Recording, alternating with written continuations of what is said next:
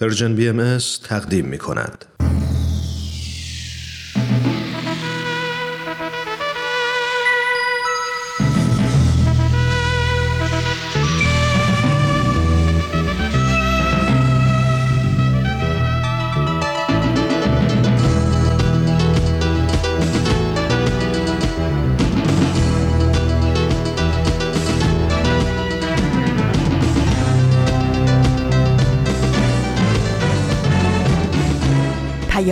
دوست.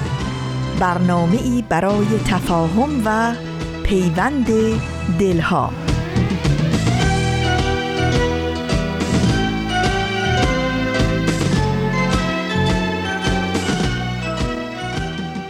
چه شمایی که در دل ایران زندگی می‌کنین و صدای من رو میشنوین و چه شمایی که در دور دست ها به سر می‌برین و ایران و عشق ایران رو در دلهاتون دارین.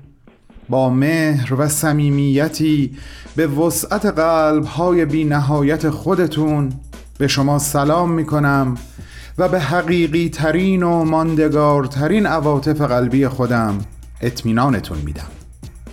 امیدوارم روز و روزگارتون از برکت حضور شما شاد و پرتکاپو باشه و حال اطراف و اطرافیانتون باز به برکت حال شما خوب. امروز که شنبه است منم که بهمنم و این یعنی چهل و پنج دقیقه فرصت ناب مقتنم برای معاشرت و معانست با شما. شمایی که حضور و همراهیتون بی هیچ تعارفی اعتبار ماست که در خانواده Persian BMS در حال تلاش برای ارائه خدمتی هستیم. الهی که در این مسیر موفق باشید سلام دوباره و خوش آمدی از صمیم قلبم. امروز شنبه 28 خرداد ماه از سال 1401 خورشیدی و 18 ماه جون از سال 2022 میلادی هست. با دو برنامه سخنرانی و معماران صلح همراهتون هستم و امیدوارم از شنیدن این برنامه ها لذت ببرید.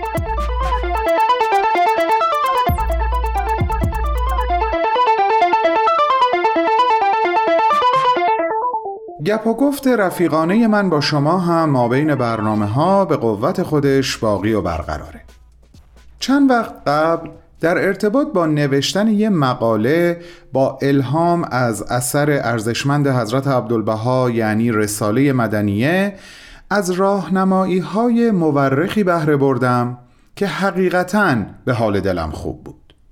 اون مقاله دست کم چهار بار توسط این پژوهشگر ارزشمند تاریخ مورد نقد و تحلیل محتوایی قرار گرفت و من هر بار که دست به اصلاح مقاله خودم می زدم واقعا رشد رو احساس می کردم اینا رو به عنوان مقدمه براتون گفتم تا بگم اون مورخ و پژوهشگر تاریخ کسی نبود جز سرکار خانم دکتر مینا یزدانی که هفته قبل قسمت اول از گزیده صحبتهای ایشون رو شنیدید حالا زمان اون فرا رسیده که شما رو به شنیدن دومین و البته آخرین قسمت از سخنرانی خانم دکتر دعوت کنم. پس صبر برای چی؟ بفرمایین خواهش می‌کنم.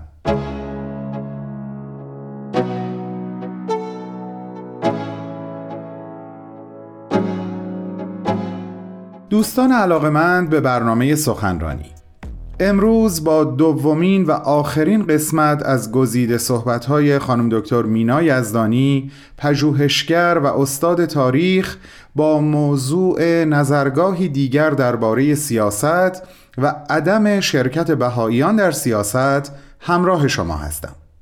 این سخنرانی در سیومین کنفرانس سالانه انجمن دوستداران فرهنگ ایرانی در سپتامبر 2020 ایراد شده.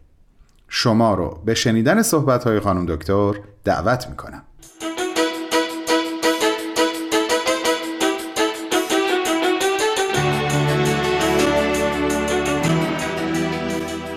جامعه باهایی یک فرایند یادگیری برای به وجود آوردن ساختارهای اجتماعی که این خواص رو و این ویژگی ها رو داشته باشند هست. این کاری هست که باهایی ها در جهت تغییر اجتماعی انجام میدن. تغییر اجتماعی که خیلی بنیادی و ضروری میبینندش. نمیشه بنابراین توقع داشت که از طرفی بهایی ها در صدد یافتن الگوی فکری و عملی برای متجلی ساختن اصل یگانگی و وحدت در جامعه باشن و از طرف دیگه همزمان در یک جاهایی فعالیت کنند در یک نقشهایی فعالیت کنند در یک فعالیت هایی وارد بشن که یک مفروضاتی کاملا متفاوت و متضاد با این اساس اعتقاداتی که ما گفتیم درباره زندگی اجتماعی انسان رو دنبال می‌کنند یعنی جامعه باهایی نمی‌تونه به این کارهایی فعالیتهایی اموری امور معمولا سیاسی سیاسی حزبی مشغول بشه که بر اساسی بنا شده اند که اختلاف رو ترویج میده یا مبتنی بر باورهایی هستند که با اعتقادات بهایی کاملا متضاد در زمینه تعاملات بشری یعنی مثلا معتقد هستند که تعاملات بشری کلا و ذاتا بر شالوده تضاد منافع استوار هست. در حالی که این جامعه بر اساس اون چیزی که خدمتون گفتم می‌خواد یک الگویی رو برای تجلی وحدت ایجاد بکنه. باهای ها در هر جامعه که زندگی می‌کنن. دنبال کسب قدرت سیاسی نیستن. ابدا. در کشورهایی که زندگی می‌کنند کار سیاسی رو از جانب حکومت قبول نمی‌کنند یعنی پست سیاسی رو نمیپذیرند بدون توجه به اینکه چه نوع حکومتی سر کار هست. البته کار اداری رو در جهت خدمت به جامعه انجام میدن. به احساب سیاسی وابستگی پیدا نمی‌کنن. اینجا می‌خوام کمی مکس کنم و به این بپردازم که سیاست حزبی بنا به ماهیتش. و بنابر کیفیتش از نوعی فعالیت هایی حمایت می‌کنه که بر اساس رقابت و تنازع بر سر قدرت شکل گرفتن. بر اساس تفوق نظر خود بر دیگران این دیگرانی که بر اساس تعریف رقیب هستند یا حتی دشمن. این اساس سیاست حزبیه. دیدید که با آنچه که در زمینه اعتقادات باهایی گفتم واقعا نمی‌خونه. مضاف بر این که این قدرتی که اینجا چنین تنازعی بر سرش هست از اساس از نقطه نظر دیانت باهایی از نقطه نظر تغییر بنیادینی که دیانت باهایی در عالم می‌خواد به وجود بیاره برای تحقق اصل وحدت عالم انسانی یک نوع حتی باز تعریف بعضی از مفاهیم متداول لازمه. در مفاهیمی در ارتباط بین افراد مؤسسات و جامعه سه تا عامل یا سه تا بازیگر در عرصه اجتماعی. مهمترین تفاوتی که باید از لازم مفاهیم حاصل بشه در خود مفهوم قدرته که اینجا داریم در موردش صحبت می‌کنیم در سیاست حزبی. قدرت در دنیای کنونی همراه هست با مفاهیمی مثل سلطجویی و برتری طلبی. تغییری بنیادین در این مفاهیم و آنچه که همراهش میاد از نقطه نظر دیانت باهایی باید حاصل بشه.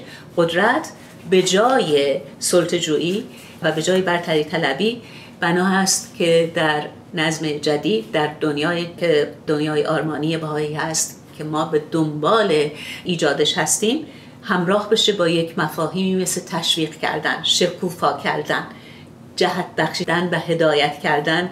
و قادر کردن افراد به شکوفایی توانایی هاشون می‌بینید که حقیقتا ما داریم از دنیای دیگری صحبت می‌کنیم از تغییری بنیادین در ساختار اجتماعی. پس چگونه میشه با مفاهیم موجود و روابط موجود و فعالیت هایی که بر این معتقدات ما بنا نشده همراه شد؟ ادامه بدم که بگم چه کارهای دیگری باهایی ها نمی کنند هرگز هیچ فعالیتی در زمینه برانداختن حکومت اون کشور رو همراه نمیشن این به معنی این که ما هر تصمیمی که حکومت یا دولت می‌گیره در هر کشوری رو درست می‌دونیم ابدا نیست. ابدا. این دو تا دو تا موضوع مختلفن. هم تفاوت تصمیم های مختلف گونه های مختلف تصمیم گیری و کیفیات مختلف تصمیم هایی که حکومت ها می‌گیرن رو می‌شناسیم و برش آگاه هستیم و همه رو هم البته تایید نمی کنیم منتها این ربطی به این که ما در زمینه براندازی هیچ دولتی شرکت نمی کنیم نداره. یعنی در جهت براندازی شرکت نکردن یک جنبه عمده از این اعتقادات ما در مورد مسائل سیاسی هست.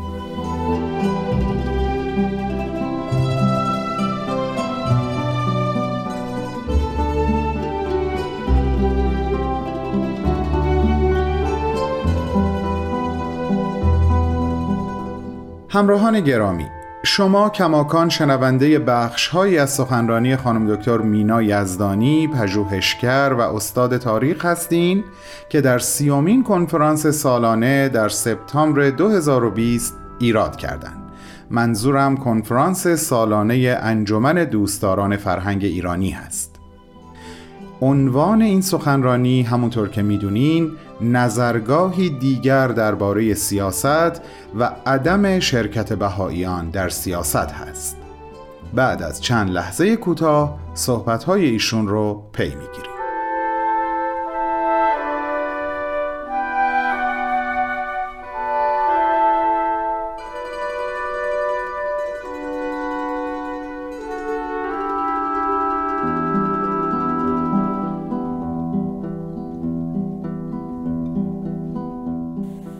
دیگر اینکه ما به خشونت برای تغییر اجتماعی اقدام نمی کنیم یعنی از هر نوع اقدام خشونت آمیزی اجتناب می‌کنیم.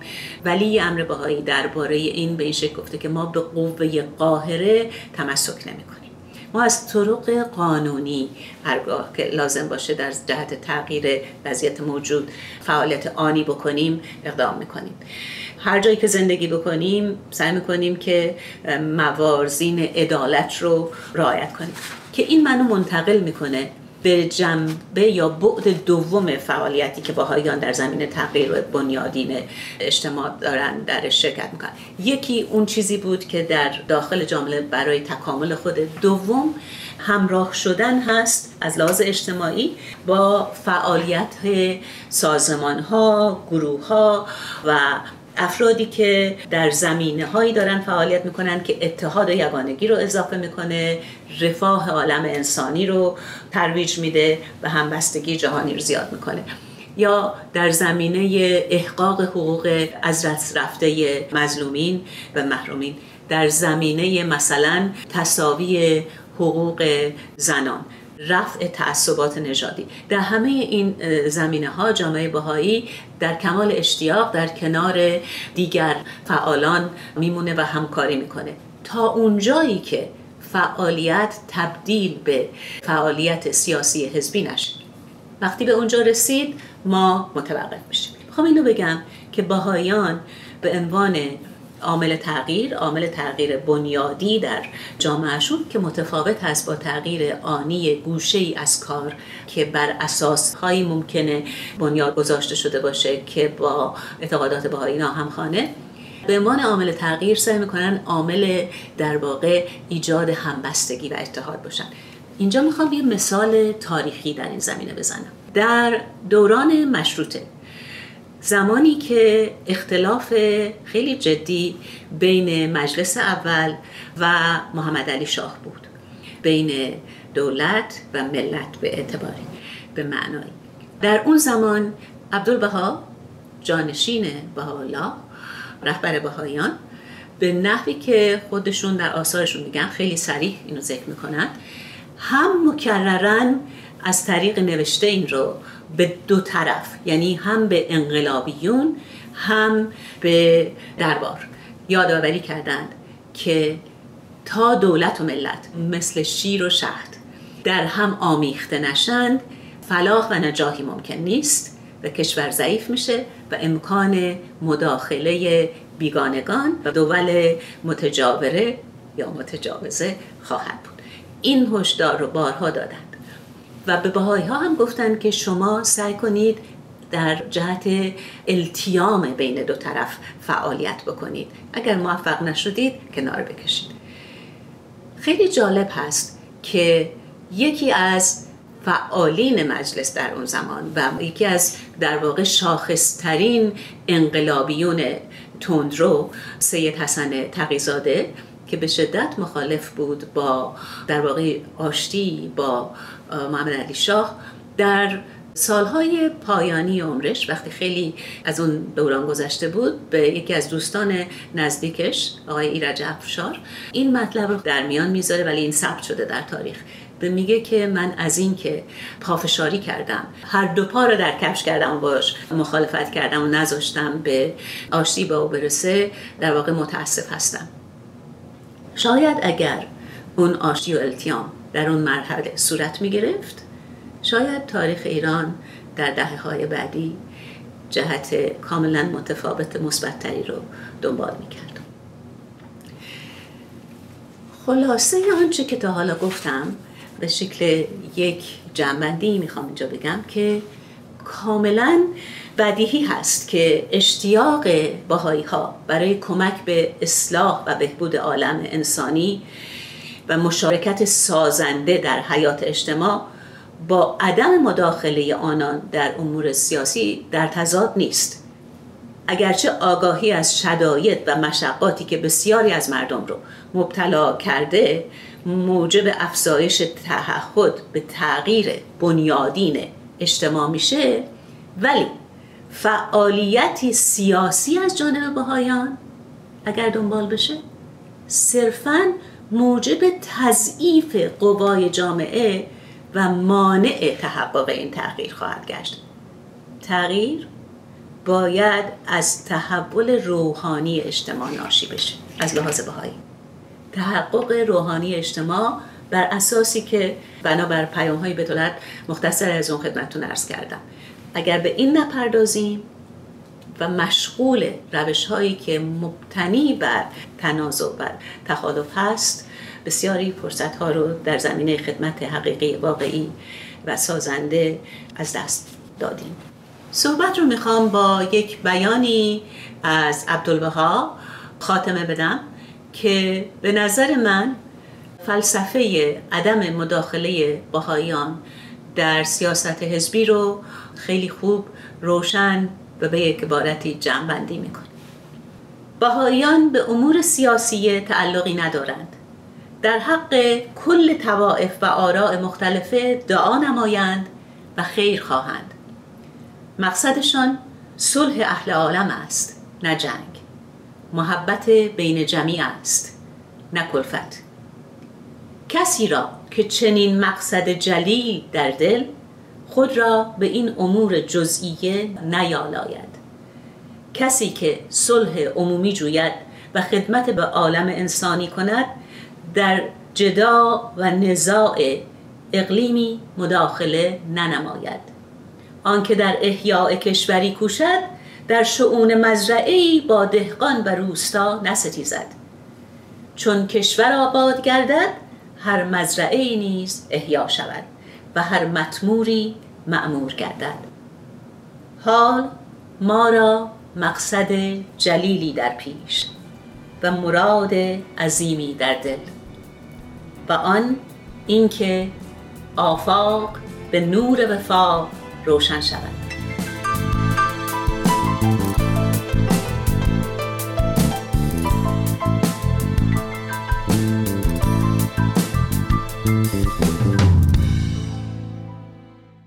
عزیزان قسمت دوم و آخرین قسمت از سخنرانی خانم دکتر مینا یزدانی تقدیم شما شد دکتر یزدانی پژوهشگر و استاد تاریخ هستند و این سخنرانی رو در سپتامبر 2020 در سیومین کنفرانس سالانه انجمن دوستداران فرهنگ ایرانی ایراد کردند.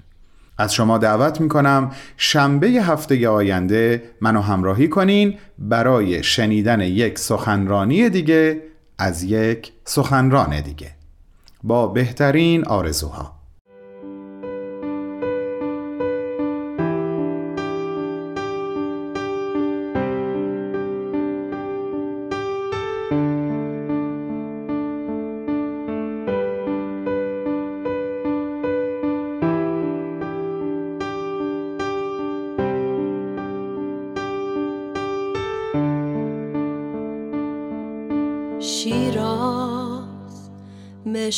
بشارته یه روز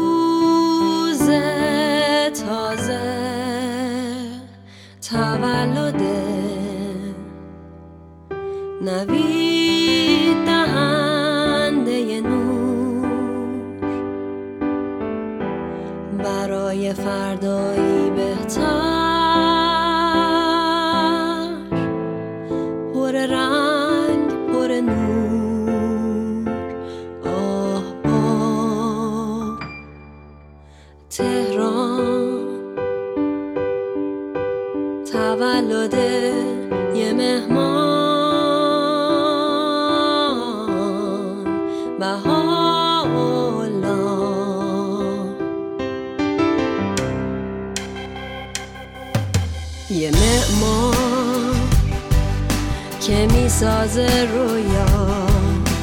یه راهی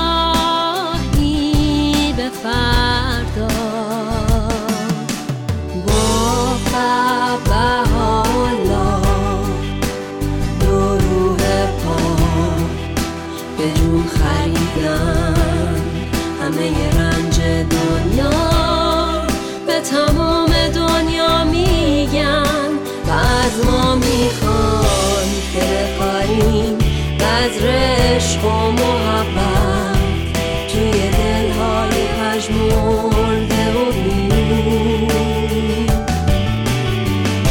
که بسازیم دنیای بی خشونت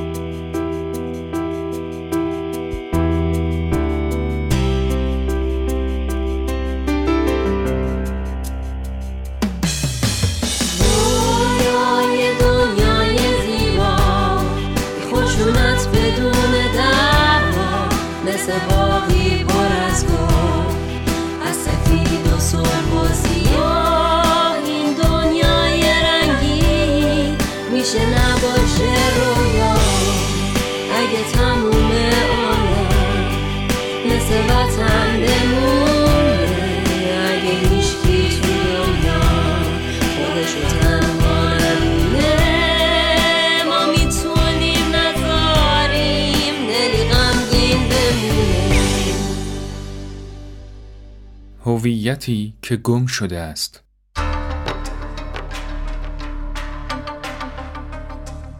از همان روزی که پای شاهان و شاهزادگان قجری به فرنگ باز از شد اجتماعی و در همان دوره. نیز با مسائلی همراه بود از جمله اینکه به رواج نقدهایی درباره ارزش‌های اجتماعی و که سیاسی و گذشت اعصار نه تنها به کشف زوایایش کمکی نرساند بلکه ماهیت معماگونهاش را بیشتر از پیش وقایع شورش تبریز را مدتی است شنیده بودم. چون از سرچشمه های مختلف بود درست باور نمی کردم و از دبیرالملک پرسیدم. قیمت نان هم تلقی کرد.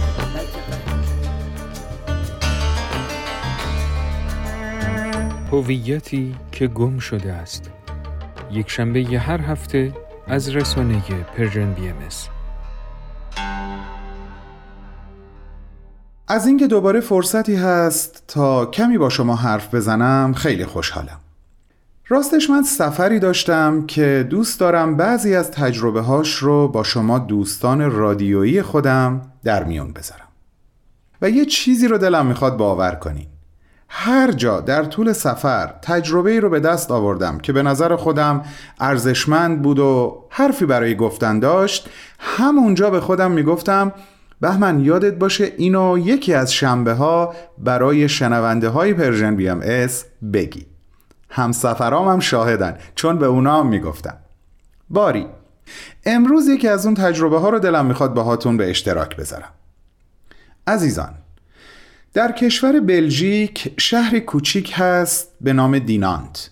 این شهر به شهر ساکسیفون معروفه و خیلی جاهاش مجسمه های رنگارنگ ساکسیفون داره که به زیبایی شهر افزودن.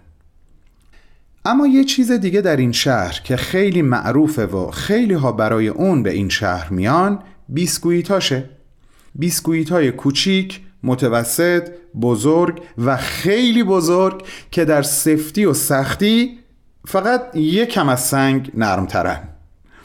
تیکه کردن این بیسکویت ها به قدری سخته که انگشت دوست من وقتی داشت بیسکویتی که ما خریده بودیم رو تیکه می‌کرد یه کوچولو زخمی شد.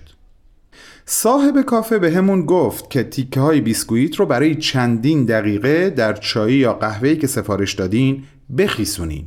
بعد بذارین تو دهنتون و تازه بازم ذره ذره و با احتیاط رو بخورین. وقتی جریان این بیسکویت های عجیب رو ازش پرسیدیم قصه تاریخیش رو برامون تعریف کرد. گفت زمان جنگ جهانی دوم مردم این شهر همه چیزشون رو از دست داده بودن. از کل مواد خوراکی که داشتن و همه به غارت رفته بود براشون فقط آرد و اصل باقی مونده بود. تنها راه زنده موندن مردم شهر توسط خودشون کشف شد. اونها آرد و اصل رو با هم مخلوط کردن خمیر به دست آمده رو در قالب‌های ریختگری که تنها ظروف باقی مانده در شهر بود ریختن و در حرارت قرار دادن و بیسکویت هایی رو به عمل آوردن که مثل سنگ سفت بود. و اونها در طول روز یه تیکه از اون بیسکویت رو با زحمت میکندن و گوشه دهنشون میذاشتن اون تیکه ساعتها خیس می‌خورد تا بالاخره ذره ذره قابل خوردن و قورت دادن می‌شد اون بیسکویت های سفت یادگار دورانی بود که مردمان این شهر کوچیک گرفتار قحطی ناشی از جنگ شده بودند و یادگار چاره ای بود که برای زنده موندنشون اندیشیده بودند. مردم دیناند نجات پیدا کردند. اون روزگار سخت و دردناک تمام شد و امروز ما به عنوان مسافرانی از اطراف جهان با شادی و حال خوش اونجا رفته بودیم و خاطره خوب و شیرینی را از مرور یک رویداد بد و تلخ رقم زدیم دوستانم این همه حرفی که در ارتباط با این تجربه می‌خوام بهتون بگم نیست الان ازتون خواهش می‌کنم. همراه با من برنامه معماران صلح رو گوش کنین. من دوباره بر میگردم و در دقایق پایانی این مطلب رو با شما به اتمام میرسونم. تا به زودی.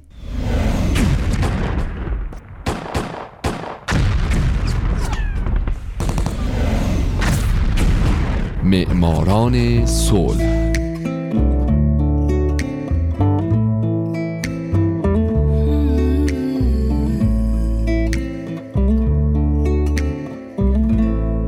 شما دارین 68 مین قسمت از معماران صلح رو از رادیو پیام دوست میشنوید. با من همراه باشید.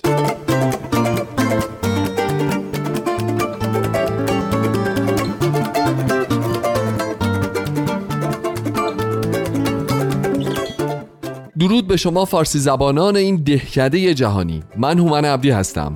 به معماران صلح خوش اومدید.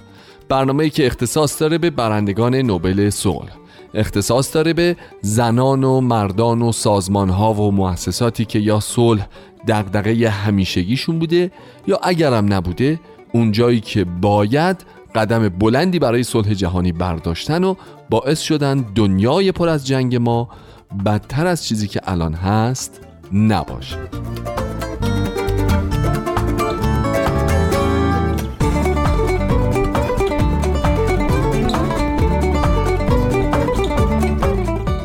این هفته سال 1971 میلادی هربرت ارنست کال فراهم یا ویلی برانت.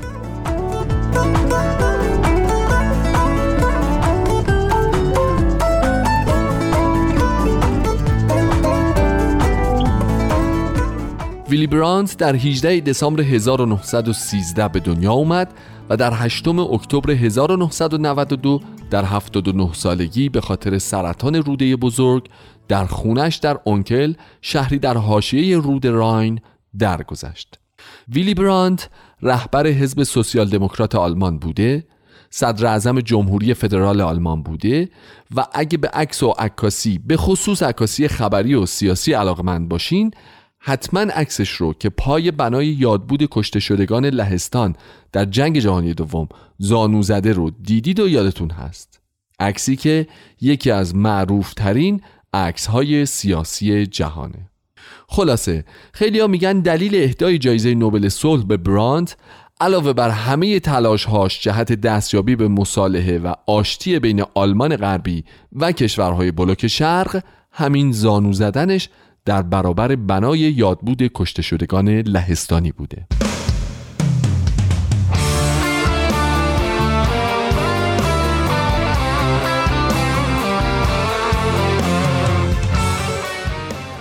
ویلی برانت با نام کامل هربرت ارنست کارل فراهم فرزند مارتا فراهم و حسابداری اهل هامبورگ به نام جان مولر بود. مادر و پدرش هیچ وقت با هم ازدواج نکرده بودند و ویلی تحت سرپرستی مادرش که صندوقدار فروشگاهی بزرگ بود بزرگ شد و هیچ وقت هم پدرش رو ندید. ویلی بعد از گذروندن دوران کودکی و نوجوانی و همچنین گذروندن مقطع دبیرستان رفت و توی یه شرکت کشتیرانی مشغول به کار شد و از سال 1930 هم ملحق شد به حزب کارگران سوسیالیست و حیات سیاسیش رو شروع کرد.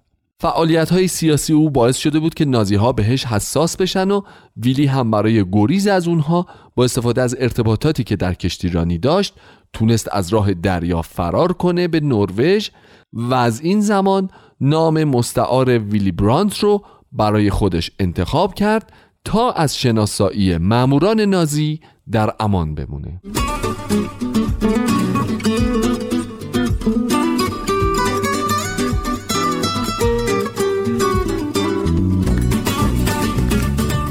البته ویلی مدت زمان زیادی رو در نروژ نموند و برگشت آلمان و از سپتامبر 1936 تا دسامبر همون سال با نام نروژی گودارگاسلند در آلمان درس خوند و برای فرار از اخراج از کشور با یک دختر آلمانی ازدواج مسلحتی کرد. سال بعد او به عنوان روزنامه نگار رفت به اسپانیا تا وقایع جنگ داخلی این کشور را از نزدیک ببینه و ازشون گزارش تهیه کنه. بعد در سال 1938 دولت آلمان تابعیتش رو باطل کرد و به ناچار خواستار تابعیت از نروژ شد. در سال 1940 نیروهای آلمانی در این کشور دستگیرش کردند اما نشناختنش. ویلی بعد از آزادی فرار کرد به سوئد و تا پایان جنگ در این کشور زندگی کرد و درس خوند و بر ضد نازی ها سخنرانی های زیادی کرد.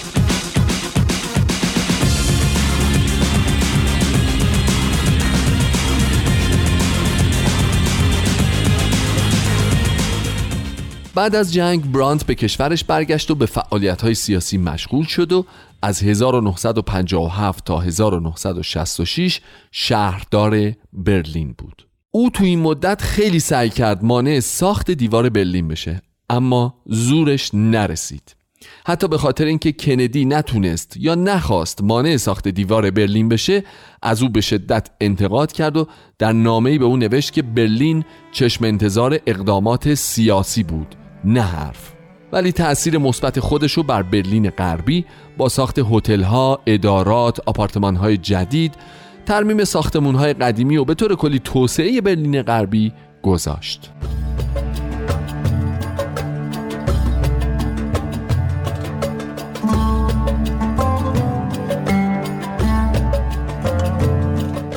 ویلی برانت برنده جایزه نوبل صلح در سال 1971 در سال 64 رئیس حزب سوسیال دموکرات شد و تا سال 1987 در این سمت باقی موند. او یکی دو بار تلاش کرد که بشه صدر اعظم آلمان اما شکست خورد تا اینکه اول در سال 1966 شد وزیر امور خارجه و معاون صدر اعظم و بعد از سه سال که حسابی هم خودش و هم حزبش قدرتمند شده بودند در سال 1969 شد صدر اعظم جمهوری فدرال آلمان. او از همون ابتدای صدر اعظمیش بنا رو گذاشت بر گسترش روابط با آلمان شرقی و به طور کلی بلوک شرق.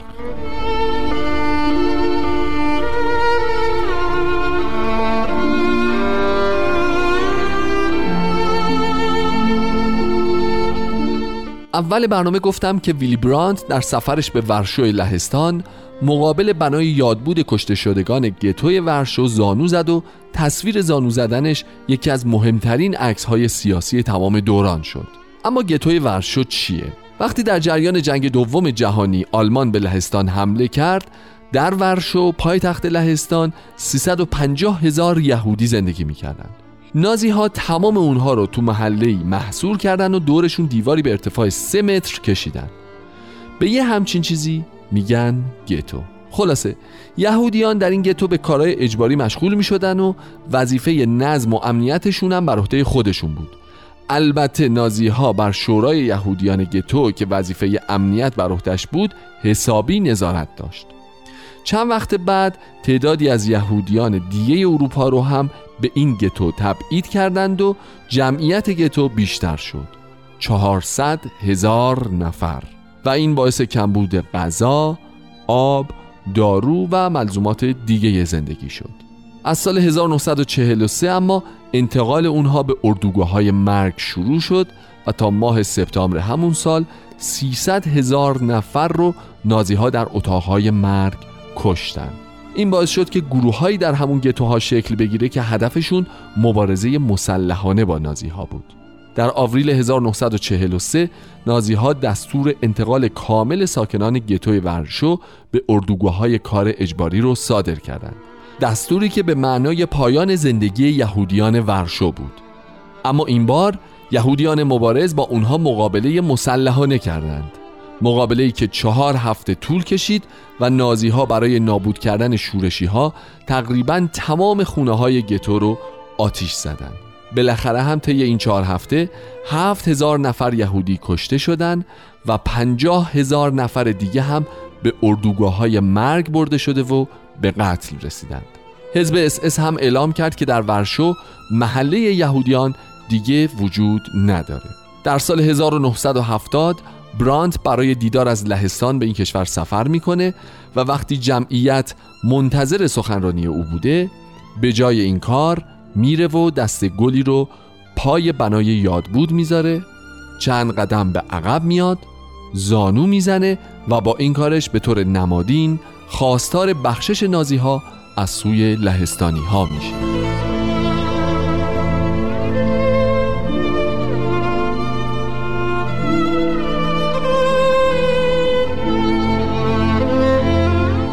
بعد از مجموعه اقدامات برانت برای نزدیکتر شدن شرق و غرب مجله تایم آمریکا او را به عنوان مرد سال 1970 انتخاب کرد و نوشت ویلی برانت در عمل با فراهم آوری رابطه تازه میان شرق و غرب به دنبال پایان بخشیدن به جنگ جهانی دوم است.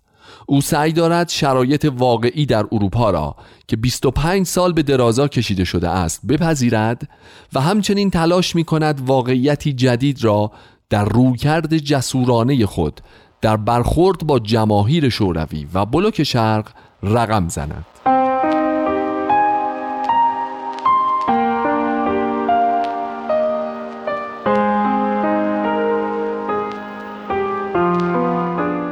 البته اینجوری هم نبود که همه مثل مجله تایم از اون تقدیر رو تشکر کنن.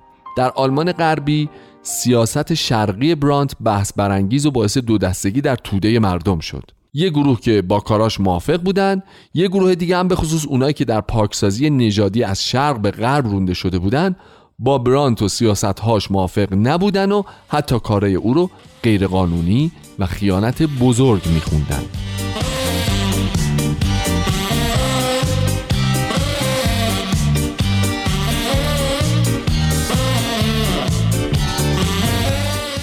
دوستان عزیز پرداختن به زندگی ویلی برانت برنده جایزه نوبل صلح سال 1971 زمان بیشتری می‌خواد. بنابراین من هومن عبدی که امیدوار شمایی که الان برنامهش رو شنیدید در آینده یکی از برندگان نوبل صلح باشید ازتون دعوت می‌کنه به ادامه زندگی برانت در هفته آینده در قالب برنامه معماران صلح گوش بدید. شاد باشید و خدا نگهدار.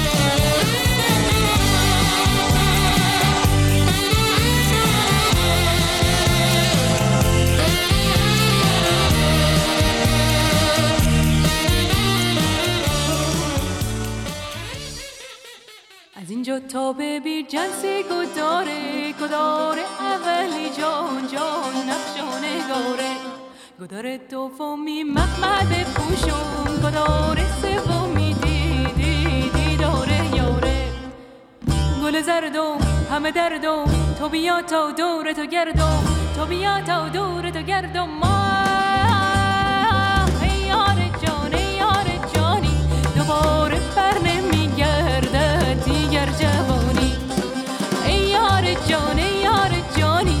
جانی دوباره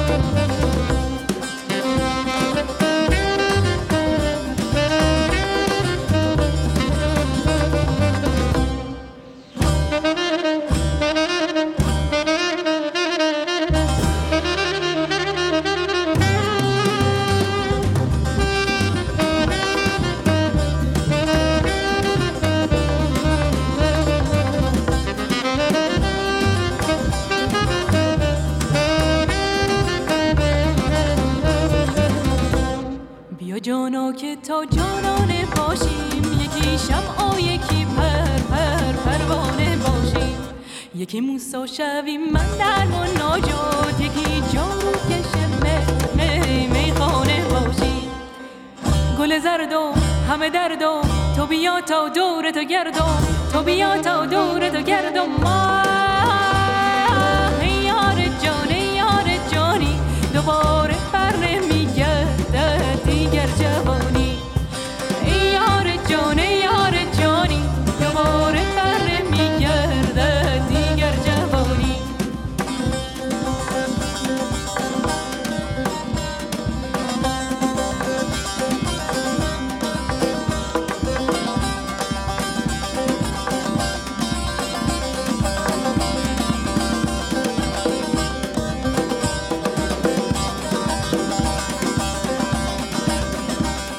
دوستان عزیزم در دقایق باقی مونده قصه بیسکویت های عجیب شهر دینانت رو براتون به آخر میرسونم.